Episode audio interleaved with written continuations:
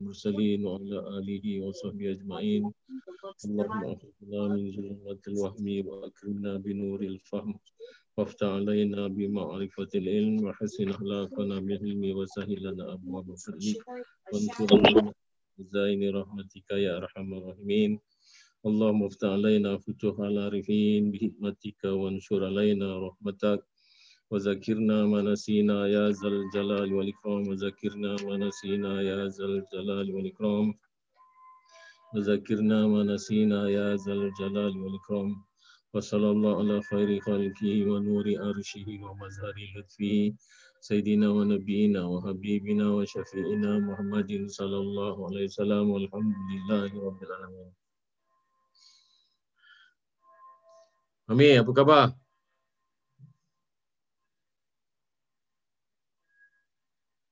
Amir, apa khabar? Ah ya, baik alhamdulillah. Ustaz, baik. Baik eh. Ya, baik. Bismillahirrahmanirrahim. Nafa'an Allah Ta'ala bi'ulumihi amin. Kita sambung kuliah hadis kita iaitu bab 104. Buku surat 1043. Subtopik larangan makan dua buah kurma sekaligus atau lainnya jika makan bersama-sama kecuali atas izin temannya. Jadi kita masih di dalam membahaskan hadis-hadis yang bersangkutan dengan adab-adab makan. Eh, banyak sudah kita baca beberapa hadis yang bersangkutan dengan makan. Ini kali pula lain sikit iaitu dua hadis yang yang dua ini daripada bab 104 ni dia menyentuh tentang kita adab makan bersama. Kemudian tu nanti ada adab makan daripada mana yang kita sepatutnya ambil makanan. Kalau makanan tu dihidangkan ada banyak pinggan dan kita mula makan, kemudian tu daripada mana kita kena ambil yang paling dekat, yang paling kanan. Ha, jadi jangan kita seberang kepada pinggan yang lain. Jadi kita baca hadis ni iaitu hadis ke-629 daripada Anjabalah Ibni Suhaim Qal beliau berkata, siapa Jabalah Ibn Suhaim? Dia adalah seorang pembesar. Kita kata dia raja lah. Kerana kalau dulu di kerajaan ataupun di kepulauan semenanjung Arabia tu, eh, Jazirah Arab ataupun kita kata kepulauan Arab, eh, kerana dia dikelilingi oleh uh, sungai, iaitu Laut Merah, bawah Laut Parsi, sebelah dia tu Teluk Parsi, kemudian utara dia adalah merupakan dekat dengan Mediterranean eh. Jadi hampir keseluruhannya semenanjung Arab itu dikelilingi oleh air. Sebab itu dia disebut sebagai jazirah Arab iaitu kepulauan Arab. Sebenarnya dia bukan pulau pun. Tetapi itulah kerana ada kedua punya kedudukan geografi dia macam tu maka dia disebut semenanjung Arab. Macam kita semenanjung Melayu kerana kita terkeluar sikit tu tanah Melayu macam bentuk macam tanah Arab tu kerana tepi-tepinya semua adalah air. Jadi dia kalau dekat dengan Mekah Madinah seluruh kawasan tu kita sebut dia Hijaz. Ha, jadi semenanjung Arab tu ketikanya sebelum datang Islam dia sudah banyak terbagi kepada negara-negara ataupun negeri-negeri ataupun kita kata state macam Malaysia ada Pahang, ada Perak, ya, ada Kedah macam tu juga ada orang. Jadi di bawah iaitu Yaman, kemudian tu Hijaz, kemudian tu ada Kinda. Kinda lepas tu ada Rasan. Yang kita sebut ni adalah tentang Rasan. Eh. Rasan ni dia letak belah utara lepas daripada Hijaz. Dia dekat dengan Palestin. Jadi Rasan ini dia ada pemerintah dia sendiri. Dia tak termasuk pemerintah Hijaz, dia ada sendiri. Jadi dia biasanya pemerintah-pemerintah ni semua orang-orang Arab ni yang jadi raja semua kaya-kaya raya semua kerana mereka adalah merupakan pedagang-pedagang khusus kepada Jabalah ni. Beliau ni adalah seorang Arab Nasrani eh kerana dia dekat dengan sebelah utara dekat dengan jajahan Romawi jadi dia terpengaruh pada agama Nasrani. Jadi orang-orang Ghassan ni kebanyakannya adalah orang-orang Arab tetapi agamanya Nasrani bukan Islam. Sampai sekarang pun sebenarnya ada Arab yang beragama Nasrani eh pakai jubah pakai apa kita ingat dia orang Islam tapi dia bukan orang Islam. Dia bagi ceramah semua dalam bahasa Inggeris bersangkutan dengan Nasrani tak ada sikit pun tentang agama Islam. Masih ada sampai sekarang pun. Jadi Jabalah ni dia dapat hidayah Allah Ta'ala buka hati dia untuk memeluk agama Islam yang dibawa oleh junjungan Nabi besar kita Muhammad sallallahu alaihi wasallam. Tetapi ada yang mengatakan bahawasanya dia itu Islam ketikanya masa Rasulullah masih hidup. Ada pula yang mengatakan setelah Rasulullah wafat baru dia masuk. Ha, kerana orang-orang ini adalah orang-orang yang membantu nanti orang-orang Ghassan ni banyak cerita selepas daripada selepas daripada kewafatan Rasulullah ketikanya zaman pemerintah Khalifah uh, Ar-Rashidin mereka itu mengadakan serangan-serangan kepada kerajaan Romawi dan yang paling banyak membantu orang-orang Romawi adalah kerajaan Ghassan ni dia orang Arab tetapi dia agama Nasrani sebab itu dia membantu orang-orang Rom untuk memerangi orang-orang Islam sendiri. Ha, jadi itu dia punya winning point daripada tentera Rom. Kerana dia ada orang yang boleh tahu macam mana perkataan ataupun percakapan dialog orang-orang Arab sendiri. Eh. Jadi dia adalah seorang raja iaitu Jabalah Ibn Suhaim. Kemudian tu dia masuk Islam. Kita tinggalkan pertikaian sama ada dia masuk Islam masa zaman Rasulullah ataupun masa zaman Umar. Yang nyata beliau adalah seorang yang dekat dengan Sayyidina Umar. Eh, dia bercampur dengan Sayyidina Umar yang akhirnya itu kalaulah memang dia terbuka hati kerana nak masuk Islam sebab Umar pun barangkali ada banyak cerita-cerita beliau ni. Jadi dia satu ketika tu dia pergi haji dan di, di Mekah. Dia bertemu dengan Sayyidina Umar. Sayyidina Umar juga waktu tu pergi haji. Tahun yang sama juga. Kerana Sayyidina Umar tinggal di Madinah. Jadi apabila nak mengerjakan haji dia akan datang Mekah. Sama juga macam Jabalah ni dia Raja Ghassan. Di belah utara jauh daripada ke atas Madinah lagi. Jadi dia bermursafir datang ke Mekah kerana nak mengerjakan haji. Jadi satu ketika tu waktu dia sedang mengerjakan tawaf ada orang pijak jubah dia. Jadi orang-orang kaya ni biasanya jubah dia melelik-lerik lah. Pasal apa dia menunjukkan keagungan dan kebesaran dia. Ini bukan pasal ihram ya, ini tak ada tentang ihram, ini luar daripada tawaf, tawaf ihram. Bukan tawaf haji. Tetapi adalah tawaf sunat yang ketikanya orang tu terpijak jubah dia, dia jadi marah. Kemudian tu dia tampar orang ni dan dia ada banyak pengikut-pengikut dia, siapa nak lawan dia. Ha, nanti kalau lawan nanti semua orang akan jadi pergaduhan. Kerana orang-orang Arab budaya dia memang macam tu cepat cepat dengan tangan tu bergerak yang terkadang kala daripada sebab ketangkasan tangan tu boleh jadi pergaduhan. Jadi perkara pukul, perkara maki hamun ni dalam kalangan orang-orang Arab jahiliah tu dah biasa. Eh. Memang itu adat dia orang tu. Ha? Maki-maki, bergaduh, bunuh dah macam biasa dah. Ha, kalau dulu orang-orang Arab, apalagi kalau orang-orang Arab yang tinggal dekat pegunungan tu kan. Ha, dia orang tu kalau bunuh tu dah macam perkara biasa sebab sembelih kambing apa semua perkara darah tu dah tak iran lagi lah. Bagi dia tu nothing lah. Jadi Jabalah ni oleh kerana nak tunjukkan dia punya kekayaan, dia pukul orang ni. Kemudian tu orang ni rakyat biasa ni datang jumpa dengan Sayyidina Umar, dia mengadukan hal. Jadi kata Sayyidina Umar, aku kena kisah engkau. Maknanya kau tampar dia, sekarang bergilaran dia pula tampar kau. Macam mana sakitnya dia kau tampar dan dia akan balas juga. Jadi kata Jabalah, kita kan kawan. Kata dia, aku kenal kau. Bukan aku baru kenal kau. Aku sudah kenal kau. Takkanlah kau nak buat aku macam ni dengan dengan aku punya kedudukan sebagai seorang raja yang negeri Rasan. Dan Rasan ini negara kaya. eh ha, Sangat terkenal. Malulah aku dengan aku punya orang-orang. Dia kata Islam tak macam tu. Islam tak membesarkan, membanggakan dunia dan pangkat engkau.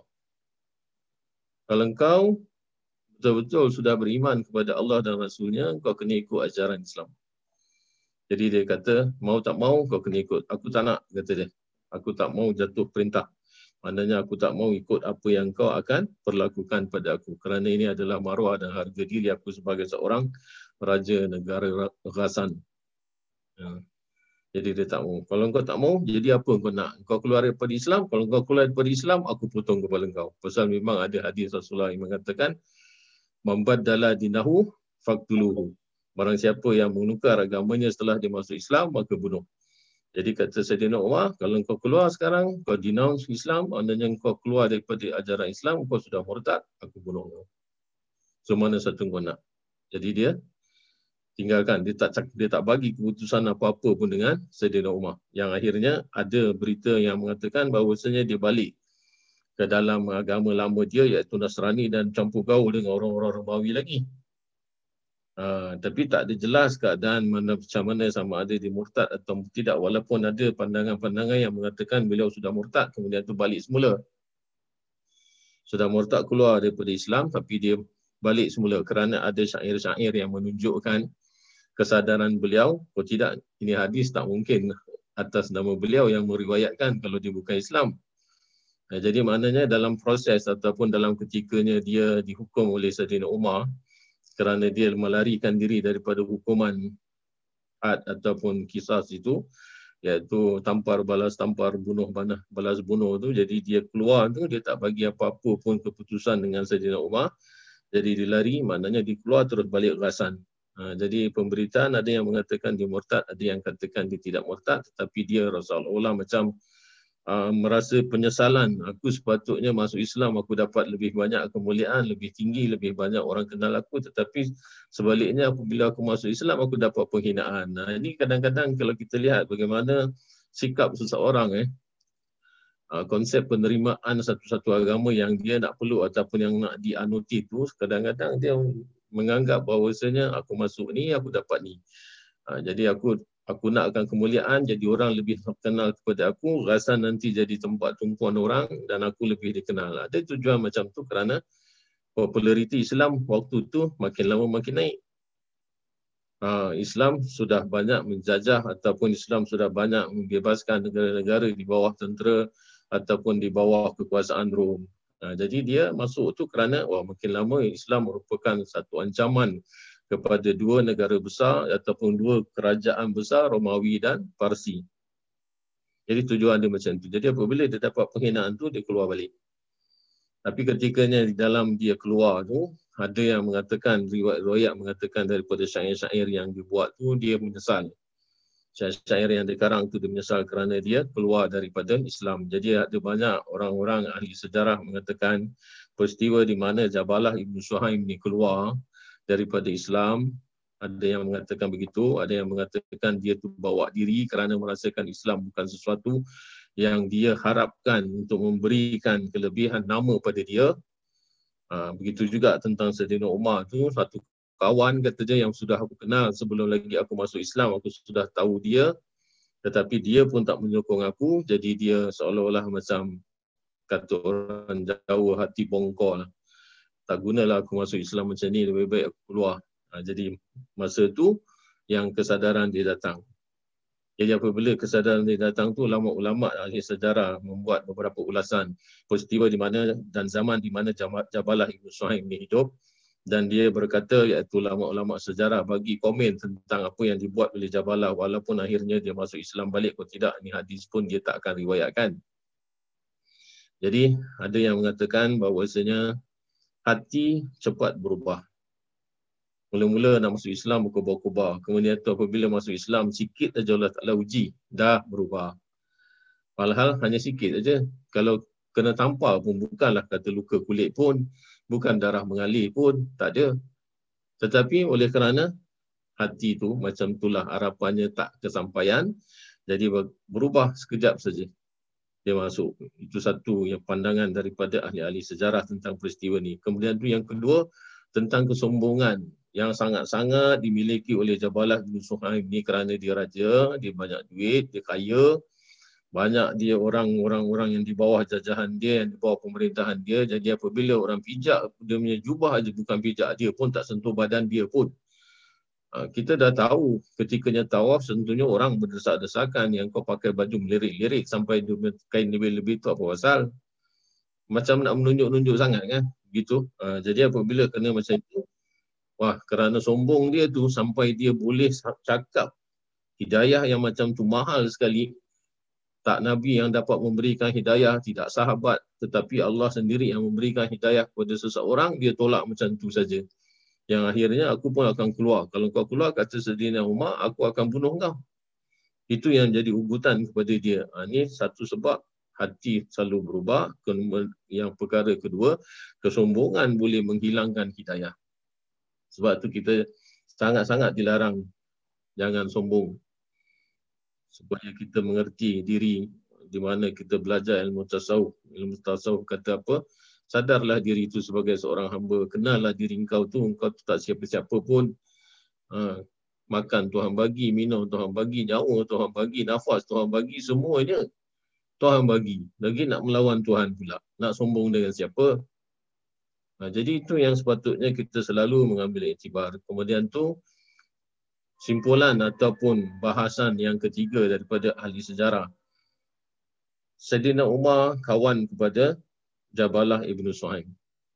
Jabalah Ibnu Suhaim pun kawan dengan Sayyidina Umar. Ketikanya Sayyidina Umar nak menegakkan agama Islam dengan hukum-hukumnya, dia ditentang oleh kawannya sendiri Jabalah. Jadi Jabalah ni dia berkawan dengan orang baik dengan seorang khalifah yang sangat tegas macam Sayyidina Umar tetapi tak memberi kesan kepada dia.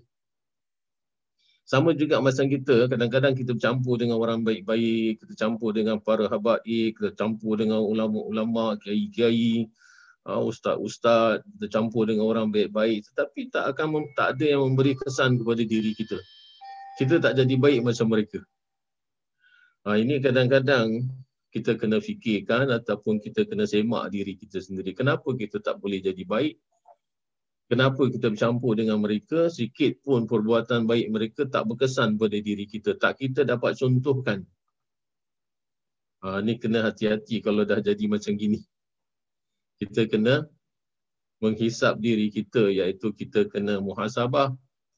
Kenapa kita tak boleh jadi macam mereka? Iaitu mereka ni orang baik-baik tapi aku tak dapat pula ikut pula Ha, ni kena mesti ada something wrong dalam diri, diri kita. Ha, itulah yang tadi kita kata jabalah. Ni ada sifat sombong dia. Walaupun dia bercampur dengan orang baik, sombong dia yang atas.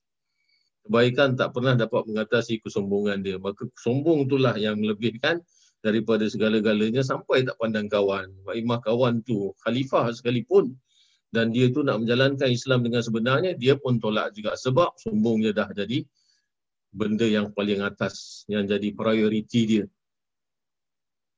Ha, kita susah terkadang-kala kalau kita ni orang ada nama kita nak bagi maaf dengan orang pun susah. Walhal Rasulullah kata janji apa siapa-siapa yang tak susah sangat nak bagi maaf dengan orang aku tak akan bagi minum air telaga kausar. Ha, sampai macam tu Rasulullah memberi peringatan kepada kita mana yang lebih kita nak tangan Rasulullah yang mencedok air telaga kausar yang dia suapkan kepada diri kita pada kita punya lidah kita punya mulut untuk minum mana yang lebih kita utamakan ataupun kita prioritaskan dengan orang-orang yang kita tak nak minta maaf dengan dia kerana kita juga salah, kita juga buat kesilapan. Kita manusia biasa, semua orang ada salah. Kita tak boleh kata kerana pangkat kita, kerana kita punya kekayaan yang meletakkan semua bagi, kita baik ke? Tak ada. Ha, yang keempat pula kesimpulan daripada peristiwa ini iaitu dikatakan kerana sangat takut status dia jatuh. Iaitu dia sebagai seorang raja yang sangat dihormati oleh orang-orang bawahan dia, tiba-tiba dia kena hukum dengan satu orang khalifah Islam. Iaitu Sayyidina Umar. Sayyidina Umar nak balas. Balas macam mana kamu tampar dia, sekarang dia akan punya balasan untuk tampar kau. Itu adil. Tapi oleh kerana, ah, apa peduli, aku lebih senangkan aku punya status aku punya kedudukan, aku punya pangkat, aku tak pedulilah ini semua benda-benda bagi aku kecil. Ha, jadi kerana sangat sang saking takutnya dia itu uh, hilang dia punya status kewibawaan dia sebagai seorang pemimpin, maka dia tolak kebenaran. Dan yang kelima sebenarnya dia baru sadar iaitu Islam itu adalah nikmat sebenarnya. Uh, dia baru sadar kemudian tu dia kata hidayah yang diberikan oleh Allah Ta'ala iman dan Islam adalah merupakan sebuah nikmat. Kalau tidak, tak sadar dirinya.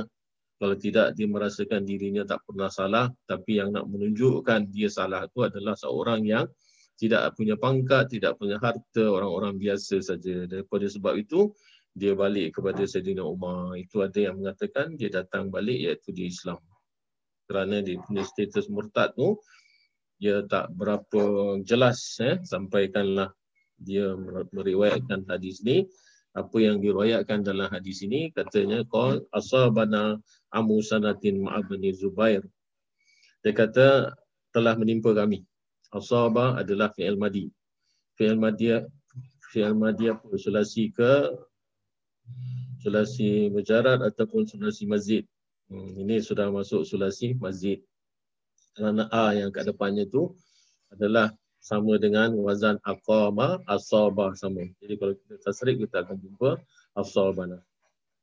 Maknanya telah menimpa kami amu sanatin tahun Ma'abani Zubair ketika Abdullah ibnu Zubair memerintah. Sejarah tentang Abdullah ibnu Zubair memerintah jadi khalifah. Masa dia ada dua khalifah. Nah, jadi sebab itu ada yang mengatakan bahawasanya uh, Abdullah ibnu Zubair yang menyandang gelaran khalifah pada masa yang sama ada dua ada lagi satu khalifah daripada Bani Umayyah iaitu dia sama-sama dengan Yazid. Yazid jadi khalifah, dia pun jadi khalifah. Ada yang mengatakan bahawasanya Abdullah bin Zubair kekhalifahannya tak sah disebabkan ada hadis Rasulullah mengatakan tidak boleh ada dua khalifah dalam satu masa. Ha, jadi dia terkebelakang daripada Yazid. Yazid dulu dia lantik jadi khalifah di bayang orang. Jadi oleh tapi oleh kerana ada banyak masyarakat kita kita tak suka kepada Yazid maka dia tetap jadi khalifah sampai beberapa tahun kemudian. Jadi masa zaman dia ni telah datang satu musibah di mana tak menjadi tanam-tanaman. Maknanya makanan sangat kurang, kemarau datang, hujan tak ada. Jadi apa yang tiba-tiba datang, faruzikna tamran, maka kami direzekikan dengan tamar. Jadi banyak tamar didatangkan orang sebagai satu bantuan. Wakana Abdullah bin Umar radhiyallahu anhu maka waktu itu ada Abdullah bin Umar. Abdullah bin Umar ni dia baik dengan Abdullah bin Zubair. Dan kerana sama-sama daripada satu klan eh. Jadi sebab itu Abdullah bin Zubair ni selalu dia berdampingan dengan Abdullah bin Zubair. Kadang-kadang dia sebagai penasihat, kadang-kadang dia larang apa yang dibuat oleh Abdullah bin Zubair. Jadi waktu itu Abdullah bin Umar datang. Dan kita tahu Abdullah bin Umar adalah satu orang yang warak eh banyak pengetahuan agamanya dan dia adalah orang yang warak. Kemudian tu uh, dia pun yang murubina dia tu lalu dengan kami, maknanya dia bersama-sama kami wa nahnu nakulu dan kami sedang makan. Pasal kurma datang, orang semua dalam kelaparan, kami pun berebut untuk makan dan waktu itu dia pun lalu. Kemudian tu fayaqulu maka Ibnu Umar pun Abdullah bin Umar pun berkata la tuqarinu. Tuqarinu ni wazan apa?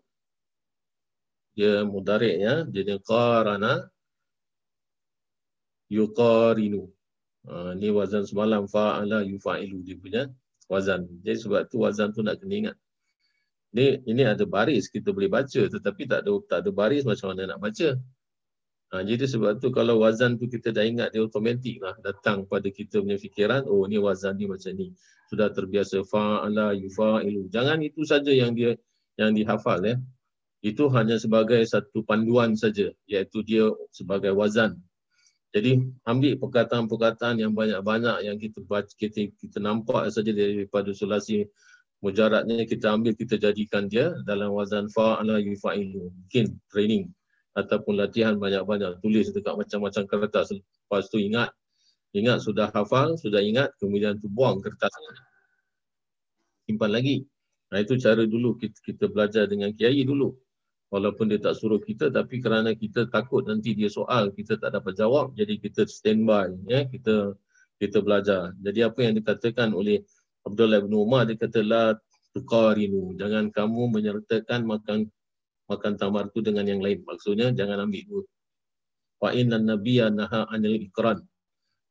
Maka bahawasanya Nabi SAW itu menegah daripada penyertaan. Maknanya pair dalam kita makan ramai-ramai. Kemudian tu orang ambil satu, kita ambil dua. Ini ada adab yang baik ke tidak? Tentu adab tak baik. Orang ambil satu, kita ambil satu. Kadang-kadang yang kita makan tu hak orang lain. Kemudian tu, semua yang kulu, dan kemudian berkata lagi iaitu menyambung daripada dia punya perkataan ini iaitu Abdullah bin Umar kata illa melainkan an yastazinna rajulu akhahu bahawasanya kau mendapat izin daripada teman kamu untuk makan. Maknanya kalau dia kata boleh ambil dua, maknanya dia sudah bagi dia punya share. Ha, jadi kalau tidak, tak boleh. Macam kita makan nasi ambung. Buat kita tengok, wah kat sana ada daging. Eh. Kita punya kan, tulang tu bulat. Ini dulu banyak orang buat macam itu. Dia tengok dia tak makan ayam pula. Ayam tu betul-betul kat tempat dia duduk. Alamak aku tak makan ayam ni. Aku putarkan lah. Jadi dulang tu diputarkan. Udang besar kat tempat dia. Lepas tu yang ayam tu kat tempat orang lain. Macam ni pun berlaku. Bukan kita tak pernah nampak pun. Dulu saya kecil-kecil pun masuk campur dalam kenduri pun orang macam tu. Orang-orang besar ni. Orang-orang dewasa kadang kita tengok pun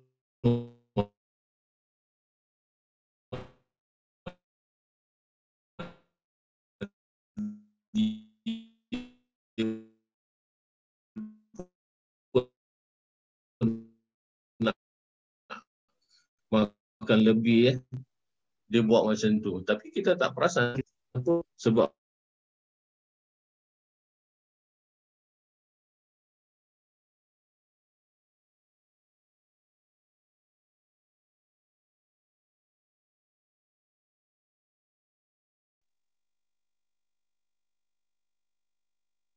Ada kerosakan teknikal ni.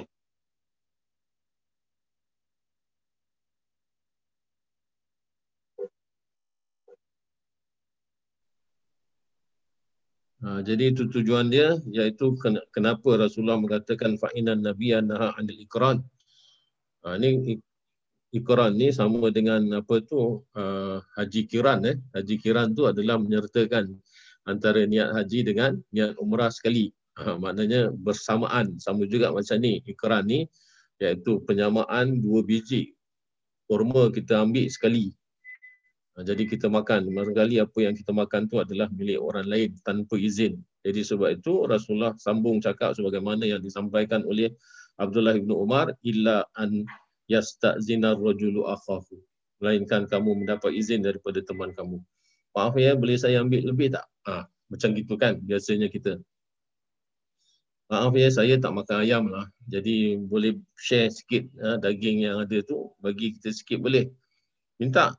Kita kena minta izin. Barangkali itulah adab yang diajarkan oleh junjungan kepada kita. Kita orang Islam. Setentunya kita tahu macam mana adab-adab kita membesarkan saudara-saudara kita. Kerana orang-orang Arab tu kalau tetamu tu adalah merupakan sesuatu yang sangat prioriti bagi dia nak sambut. Eh kalau ada tetamu yang keluar daripada rumah dia sampaikan tetamu ni rasa macam uh, tak selesa berada dalam rumah dia sangat menyesal dia. Itu kalau kita tengok jahat-jahatnya orang Arab jahiliah dulu, pak yang ini dia sangat dia sangat dapat kita dapat contohkan daripada perbuatan mereka tu walaupun ada banyak perkara yang kita lihat oh Islam hapuskan daripada perangai-perangai mereka tetapi perkara-perkara yang macam ni adalah merupakan perkara kepujian yang sampai Islam pun sepatutnya yang kita ni ikut apa yang telah dihadiskan oleh junjungan Nabi kita Muhammad sallallahu alaihi wasallam. Hadis yang ini sudah selesai iaitu hadis yang menyambungnya hadis ke-630 bab 105 apa yang harus diucapkan dan dilakukan oleh orang yang makan namun tidak kenyang. Siapa hadis ni? Iaitu yang meriwayatkan hadis ni adalah An-Wahshi Ibn Harb. radhiyallahu an. Siapa dia ni? Dia orang kulit hitam. Dia adalah hamba kepada Jubair Ibn Mut'im. Dan ketikanya dia jadi hamba kepada Jubair ini telah berlaku satu perang yang sangat hebat iaitu perang Uhud. Di mana tentera Islam 70 lebih terkorban kerana semata-mata telah melanggar apa yang telah disabdakan ataupun yang diperintahkan oleh Rasulullah iaitu tentera memanah daripada Bukit Rumah yang lari tempat stesen dia ataupun tempat di mana Rasulullah letakkan. Kerana tengok harta peninggalan ataupun harta banyak yang untuk dijadikan rampasan mereka sudah gelap mata turun yang akhirnya. Tentera Islam banyak yang terkorban. Salah satu yang paling sangat menyesakkan dada Nabi yang rasa Nabi sedih tak akan ada bandingannya lagi selepasnya iaitu tentang kematian pak cik yang Nabi sangat sayang iaitu Hamzah. Hamzah ibnu Abdul Muttalib. Tu pak cik dia mati dalam mati kemudian tu dibedah dadanya dipotong telinganya dipotong hidungnya diambil jantungnya dimamah. Siapa yang makan? Hindun Hindun binti Utbah iaitu isteri kepada Abu Sufyan ibnu Harb Hindun ini adalah maknya Muawiyah ibnu Abi Sufyan waktu itu belum lagi Islam. Kenapa dia sangat mendendam kepada Hamzah?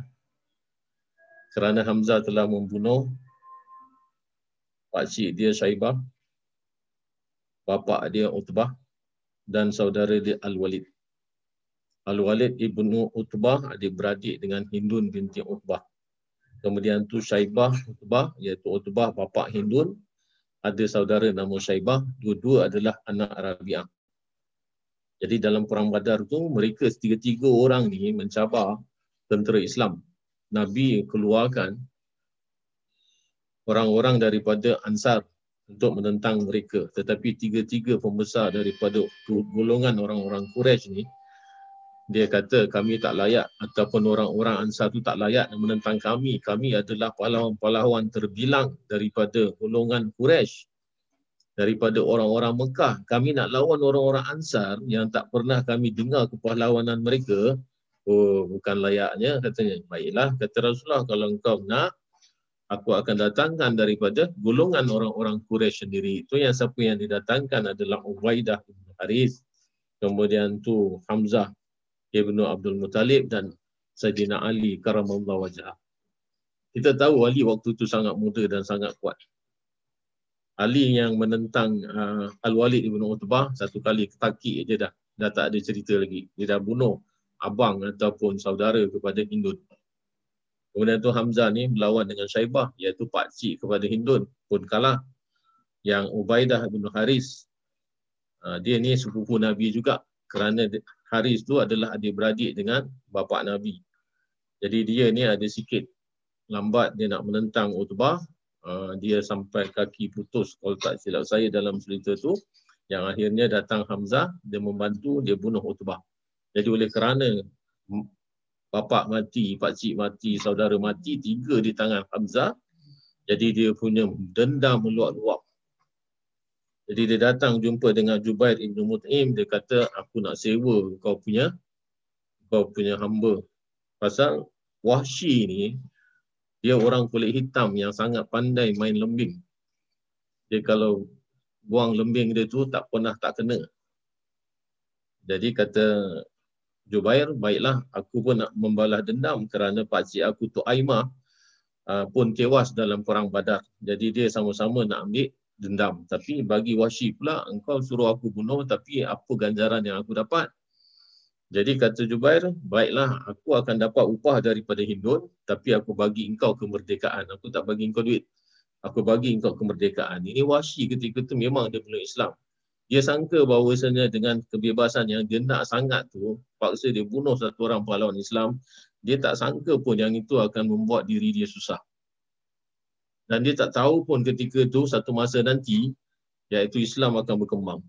Jadi Washi Ibn Harb ni adalah orang yang telah diupah oleh Hindun untuk membunuh Hamzah. Dia tak pergi perang pun. Dia hanya duduk satu tempat memerhatikan jalan peperangan.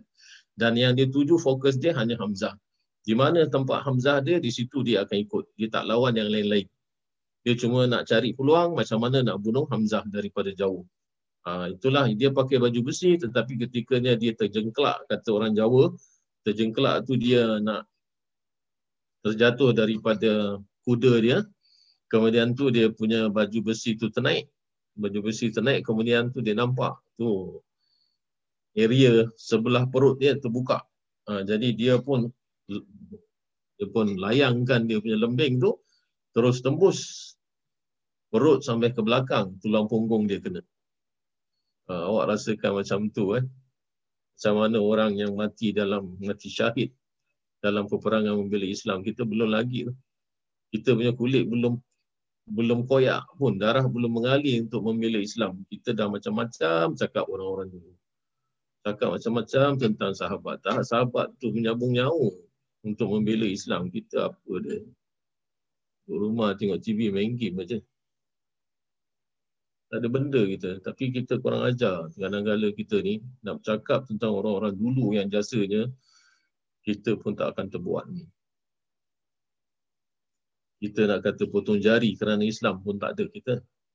Eh, tapi dia bila dia kena macam tu, dia jatuh rebah. Ha, dia rebah, dia tinggalkan. Dia tak kacau. Jadi wasi ni tak, tak kacau apa-apa pun, dia tinggalkan. Kerana tugas aku dah habis dan aku merdeka. Waktu tu dia duduk Mekah. Ya, walaupun itu sudah berlakunya hijrah Rasulullah tapi dia balik duduk Mekah. Uh, dia duduk Mekah tu dia rasa macam seolah-olah macam tenang. Tapi dia dengar berita peperangan demi peperangan Rasulullah banyak sampai menang. Uh, dan apa yang terjadi iaitu Hamzah apabila dia sudah mati datang Hindun. Dan ketikanya Hindun belah tu belah dia punya dada dia ambil hati dia kemudian tu dia kunyah ada yang mengatakan dia makan ada yang mengatakan dia luahkan kerana masih panas lagi darah darah tu masih berdenyut lagi dia punya jantung tu. Uh, jadi dia buang. Itu yang cerita ni telah diceritakan oleh Wahsy ketikanya Rasulullah tanya dia ketikanya Rasulullah Fatul Mekah iaitu pada tahun 8 Hijriah dia nak lari dia nak lari pergi pergi Taif. Tapi banyak kawan-kawan dia menasihati dia, dia kata, Washi, kau tak guna. Kerana Islam sekarang tengah pesat berkembang. Kalau kau pergi Taif, Islam pun akan sampai Taif. Kalau kau lari pergi Syam, Islam pun akan sampai Syam. Sampai bila kau nak larikan diri? Yang ini yang dia merasakan penyesalan. Dia kata, kalau aku tahu harga kemerdekaan aku menyusahkan aku macam ni, aku tak nak bunuh dia. Biarlah aku tetap jadi hamba. Tapi akhirnya orang minta dia, orang nasihatkan dia datang jumpa Rasulullah. Kau datanglah jumpa Rasulullah. Dia orang baik. Kau, kau, kau cakap apa yang telah berlaku sebenarnya. Kerana kau nakkan kebebasan bukan semata-mata kerana ada sengketa dengan Hamzah. Dia datang jumpa Rasulullah. Rasulullah tak marah dia. Cuma Rasulullah hati itu kata orang sedihnya bukan kepalang lah. Jadi dia tengok pula pembunuh pakcik dia kat depan mata dia. Dia memang Rasulullah tak membalas pun. Tapi bagi dia, aku tak nak tengok engkau lah. Aku tengok engkau, aku teringat apa yang berlaku kepada Sedina Hamzah. Lebih baik engkau jangan tunjuk muka dengan aku. Kata Rasulullah. Sebelum dia nak pergi, Rasulullah minta diceritakan apa perkara yang sebenarnya berlaku. In detail. Riwayat daripada Wahsy yang menceritakan peristiwa pembunuhan Hamzah tu yang, yang paling banyak yang diambil oleh para ahli sejarah. Itulah yang paling otentik lah eh, daripada orang lain kerana dia adalah orang yang bertanggungjawab melemparkan lembing tu. Lembing tu bukan panjang tau lembing kecil je dan memang itu lembing apa tu permainan orang-orang Afrika eh ketika dia memburu. Orang hanya pakai lempar saja maknanya dia punya tangan tu kuat eh sampai boleh aim dia tu bagus jadi dia ceritakan sebenar-benarnya kepada Rasulullah itu yang Rasulullah kata kamu pergilah aku tak tahan nak ingat balik pandangan aku masih lagi sangat terang macam mana mayat Sajina Hamzah. Nangis Rasulullah nangis ketika itu. Sangat-sangat sampai Rasulullah tercakap oleh kerana sangat dia punya tu rasa rasa macam nak menuntut bela atas kematian Hamzah. Kerana pak cik dia ni yang paling banyak membela dia.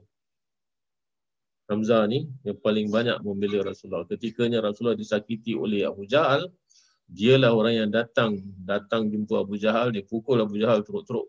Dia kata, tahal waktu tu dia belum masuk Islam. Tetapi oleh kerana dia tak terima anak saudara dia ni diperlakukan oleh Abu Jahal, dia kata aku sudah Islam. Dan dia mengucap dua kali syahadah bukan di hadapan Rasulullah, tapi di hadapan Abu Jahal. Kerana nak tunjukkan aku Islam aku terima apa yang dibawa oleh anak saudara aku. Kamu jangan sentuh dia. Tengok dulu macam mana orang membela Rasulullah. Hebat. Kita sekarang lain eh. Sebab tu kenalah muhasabah diri lah. Jangan jangan konon-konon kita lah yang paling oh sayang pada Rasulullah ikut sunnah ini. Tapi kalau kena macam ni agaknya kita pun kat mana diri kita? Kita pun tak tahu kat mana berdirinya. Kemudian tu apa yang diwayatkan oleh beliau ni dia kata uh, anna bahwasanya ashab Rasulullah sallallahu alaihi wasallam qalu Iaitu beliau mengatakan, Ya Rasulullah, hmm, yang dikatakan, iaitu para sahabat Rasulullah SAW, Wahai Rasulullah, dia kata, uh, Ya Rasulullah, inna nakulu wala najba. Sesungguhnya kami ini makan dan kami tak kenyang. Ini semua fi'il madi kan. Nakulu. Daripada akala ya'kulu. Ya'kulu, ya'kulani, ya'kuluna, ta'kulu, tak tak kulani, tak kuluna, nanti sampai nak kulu, akulu. Ha. Sampai bawah nanti tasrifan itu akan dipelajari. Wala nasbab. Dan tiada kami rasa kenyang. Dia makan banyak tapi tak kenyang. Qal Rasulullah pun bertanya balik kepada para sahabat yang mengatakan bahawa kami ini makan banyak tetapi kami tak kenyang. Apa yang Rasulullah kata? Fala'allakum taftarikun barangkali agaknya engkau ni berpisah-pisah. Maknanya berpecah-pecah makan seorang-seorang tak makan secara berjemaah. Qalu na'am. Maka para sahabat pun jawab ya memang kami makan seorang-seorang ha, ini kalau kita tengok adab makan lagi iaitu adab makan jangan seorang-seorang ha, jangan makan seorang-seorang kita bagi kuliah ada orang makan seorang-seorang tak nak tunggu kita makan. Macam itulah apa?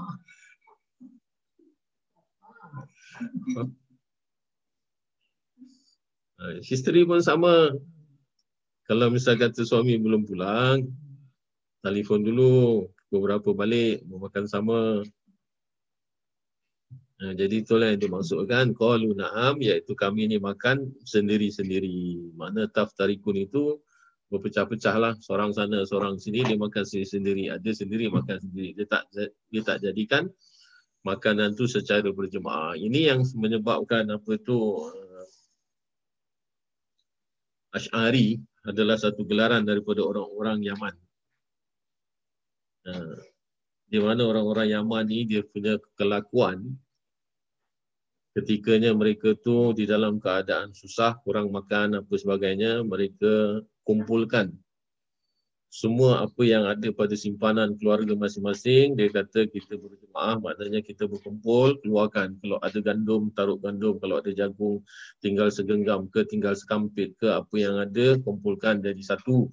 Kemudian tu daripada satu ni akan dimasak kemudian tu dimakan beramai-ramai. Itu yang dinamakan golongan Ash'ari yang Rasulullah kata aku sangat senang dengan apa yang kamu lakukan sebab itu Rasulullah sayang kepada golongan yang daripada Yaman ini yang digelar sebagai kabilah ataupun nama keluarganya Ash'ari.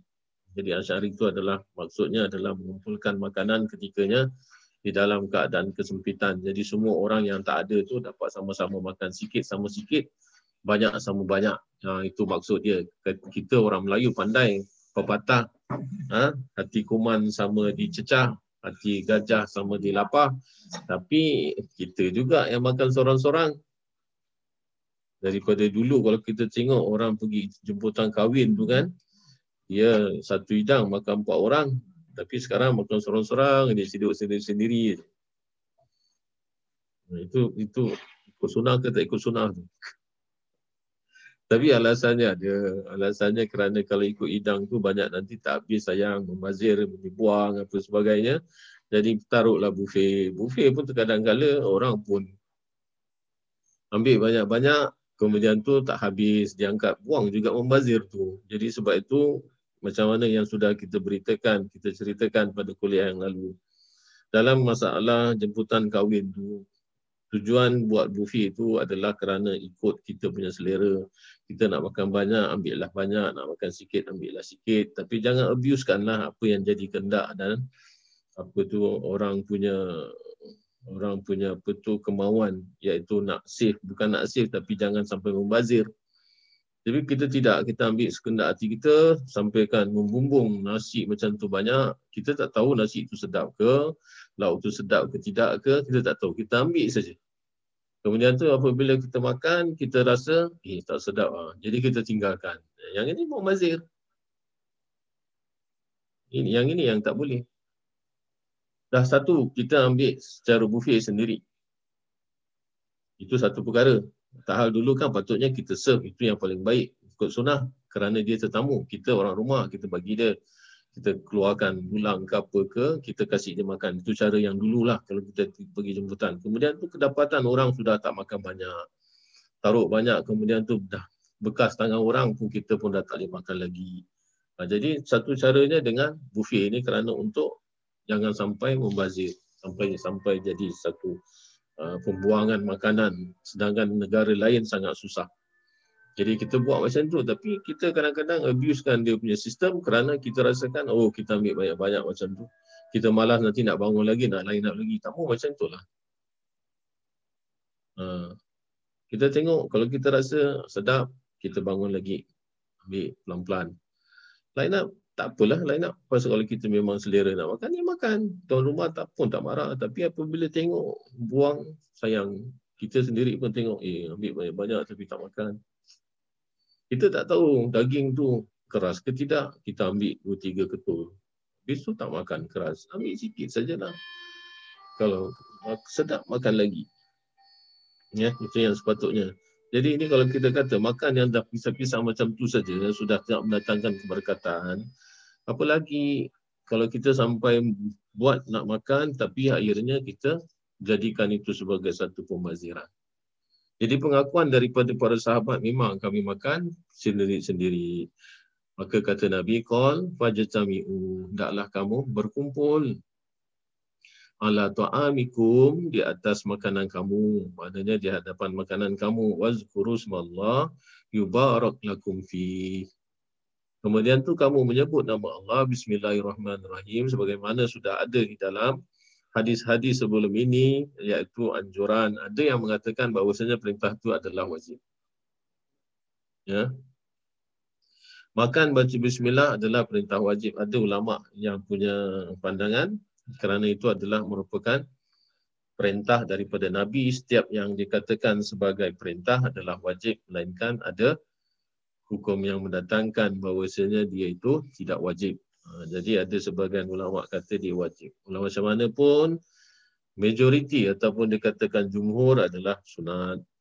Dia bukan wajib. Kalau kita lupa nak baca pun sudah dianjurkan. Bismillahi awalahu wa akhirahu. Itu pun sudah memadai. Jadi kalau kita tak nak baca Bismillahirrahmanirrahim, Bismillah pun sudah cukup. Bismillah saja pun sudah memadai. Ya, jadi ini yang dikatakan wazkurus mallah iaitu jangan lupa sebut nama Allah. Yang pertama makan berjemaah.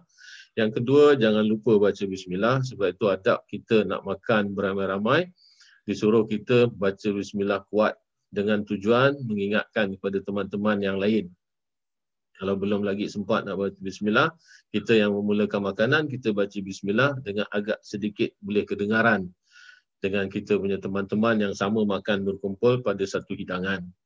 Nah, ini bukannya kata uh, sesuatu yang luar daripada sunnah eh kerana ada ulama-ulama punya pandangan macam begitulah yang supaya kita dapat memberikan jalan orang dapat melakukan sunnah iaitu memberikan peringatan kepada orang menjalankan sunnah adalah merupakan sunnah juga Hmm.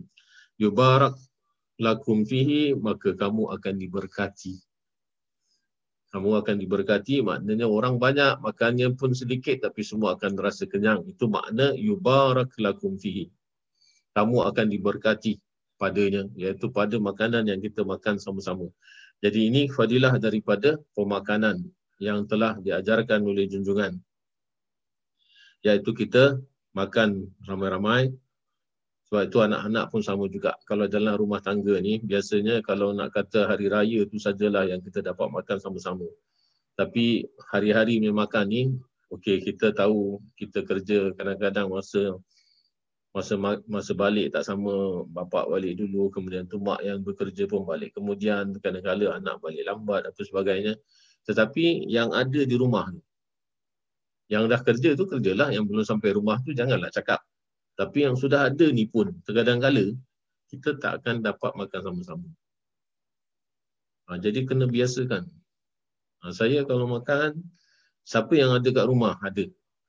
Kalau siapa anak saya dua orang, dua orang aja kita ajak makan. Kalau tiga orang, tiga orang. Kalau tak dua orang, saya dengan orang rumah saya. Kalau tak ada, dengan cucu. Jadi siapa yang ada dalam rumah kita, itu yang kita ajak makan. Kalau sampai dinner time, ada tiga orang yang baru balik, ya tiga orang. Jadi kita makan sama-sama, tak makan seorang. Nanti saya, makan seorang, isteri makan seorang, kemudian tu anak makan seorang. Saya sendiri tak suka benda ni. Saya tak suka anak-anak pisah-pisah makan macam tu. Jadi duduk sama-sama makan.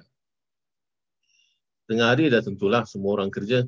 Kadang-kadang kita tak ada, tak ada peluang pun dan kita saya punya saya punya rutin dalam rumah kita sendiri pun tengah hari memang jarang-jarang makan. Dia tak ada makan roti saja. Tapi kalau dinner tu biasa semua dah balik kan. Ha, jadi ini yang selalu kita buat. Jadi anak-anak, cucu semua diajar makan sama-sama. Jadi duduk sama-sama. Apalagi kalau ada tetamu. Tetamu kalau tetamu datang, semua orang pun akan duduk sama join. Yang mana ada, kita akan makan sama-sama. Jadi ini adalah cara kita memuliakan tetamu. Jangan nanti taruh satu corner, anak beranak kita tak makan, kemudian tu tetamu makan, tetamu pun nanti akan rasa macam ya aku makan ni ada tak tinggalnya pada pada tuan rumah ni ada lagi bakinya ke tidak? Mereka sudah makan ke belum. Jadi kalau semua duduk sama-sama makan orang tak akan bimbang. Apa yang ada kat situ memang kita akan keluarkan semua kita sama-sama makan. Jadi itu yang sepatutnya kita kerjakan. Ini semua sunnah kalau kita kata kita ikut sunnah bukan hanya pakaian saja dengan gamis dengan kita punya apa janggut dengan kita punya siwak Memang itu sunnah tetapi bukan setakat itu saja. Ada banyak lagi cara kita makan, duduknya macam mana. Kerusi ini ikut sunnah ke? Bukan sunnah. Tapi dah jadi satu apa tu keadaan di mana semua dalam rumah ada meja, ada kerusi. Tak jadi apalah. Tapi yang lain-lain tu yang mampu kita nak buat, kita kena buat. Ha, lepas tu ada pula sunnah-sunnah lain. Rasulullah kalau sebelum makan dia akan apa tu jari dia tu dia akan celup pada garam. Mana yang melekat tu dia akan isap. Ha, tu sebelum dia makan. Kemudian tu baru nanti dimulakan makanan. Ini sebagai apa contoh daripada Rasulullah.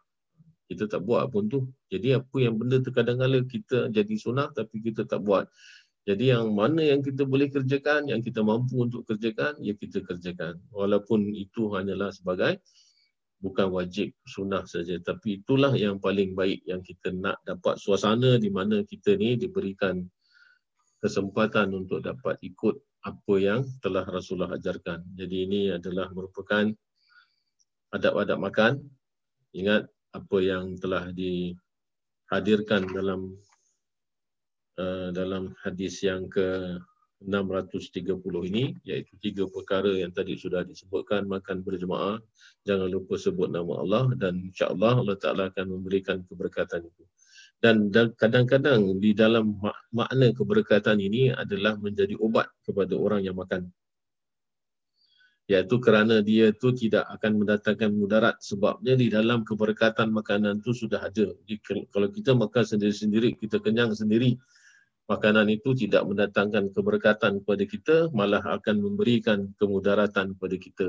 Terlalu sangat sendiri makan makan kenyang akan jadi mudarat. Tapi kalau makan ramai-ramai sikit sama sikit jadi kita rasakan kenyang. Tapi sebenarnya itu adalah memberikan hanya kecukupan yang memberikan kita jauh daripada penyakit yang dibawa oleh makanan itu sendiri. Ya itu ada pembahagian daripada makna yubarak yang diberikan oleh Allah Ta'ala ketikanya makanan yang dibuat uh, ataupun yang dihidangkan secara beramai-ramai. Ha, jadi itu saja pesanan daripada hadis ini.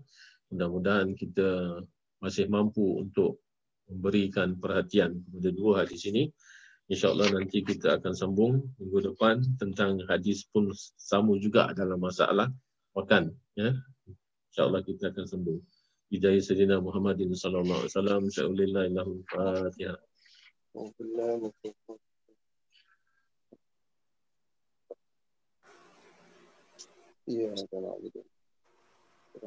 اللهم صل على سيدنا محمد صلاة تنجينا بها من الأهوال والآفات وتقضي لنا بها من الرجال وتطهرنا بها من السيئات بها إنك الدرجات وتبلغنا الحياة محمد وعلى آله وصحبه وسلم تسليما كثيرا برحمتك يا أرحم الراحمين سبحان ربك رب العزة عما يصفون وسلام على المرسلين والحمد لله رب العالمين Apa khabar semua? Alhamdulillah, kita kasran. Alhamdulillah. Macam mana kita punya COVID ni belum lagi habis ke? Belum Ustaz. Ni phase 3, phase 3 ni bila nak start? Belum start lagi. Ha, itulah bila dia tu. Tunggu Haji Samad. Haji Samad declare nanti. Oh, tamat pula eh. Samad declare dia. Sekarang eh, orang meninggal berapa orang berkumpul? Berapa orang? 30. 30? 30 dikubur. Tapi rata-rata 30 orang lah. Tapi rata-rata 40-50 orang yang pergi selalu. Ha, itulah. Ketat, begitu ketat sangat lah kawal sekarang. Ha, macam semalam saya pergi melawat semalam, semalam eh, semalam. Ha, semalam di Rabu eh. Ha, ada ada jiran meninggal. Kemudian tu pergi rumah dia penuh rumah dia. Pukul berapa Ustaz? Dah tak ada dah tak ada social distance lagi dah. Ah betul betul memang betul. Semalam saya pun buat dua tapi dekat mana? Masjid Saraman sama eh Masjid Makruf. Ah, sama Ah. ah, dua jenazah lah. Ah. Dah tak adalah dengan 30 orang boleh lah sekarang. Ha, itulah. Sekarang dah lebih, sekarang dah Betul lebih sema- sikit. Ustaz. semalam, semalam betul lah Ma'ruf. Semal- Taruh sekarang lah. lebih sikit lah Ustaz. Dalam 35 40 boleh. Dia kasih semayang untuk jenazah. Ha, yalah yalah. Sekarang oh, masalah macam ni dia nak dia nak larang pun susah lah. Masalah kematian kan. Sebenarnya dia larang dia, dia longgarkan sikit sekarang, longgarkan sikit. Tak. Yalah. Tapi walau macam mana pun kena hati-hati jugalah. Okey, saya mengundur diri. Ya, betul. Selamat malam. Assalamualaikum. Selamat malam. Waalaikumsalam warahmatullahi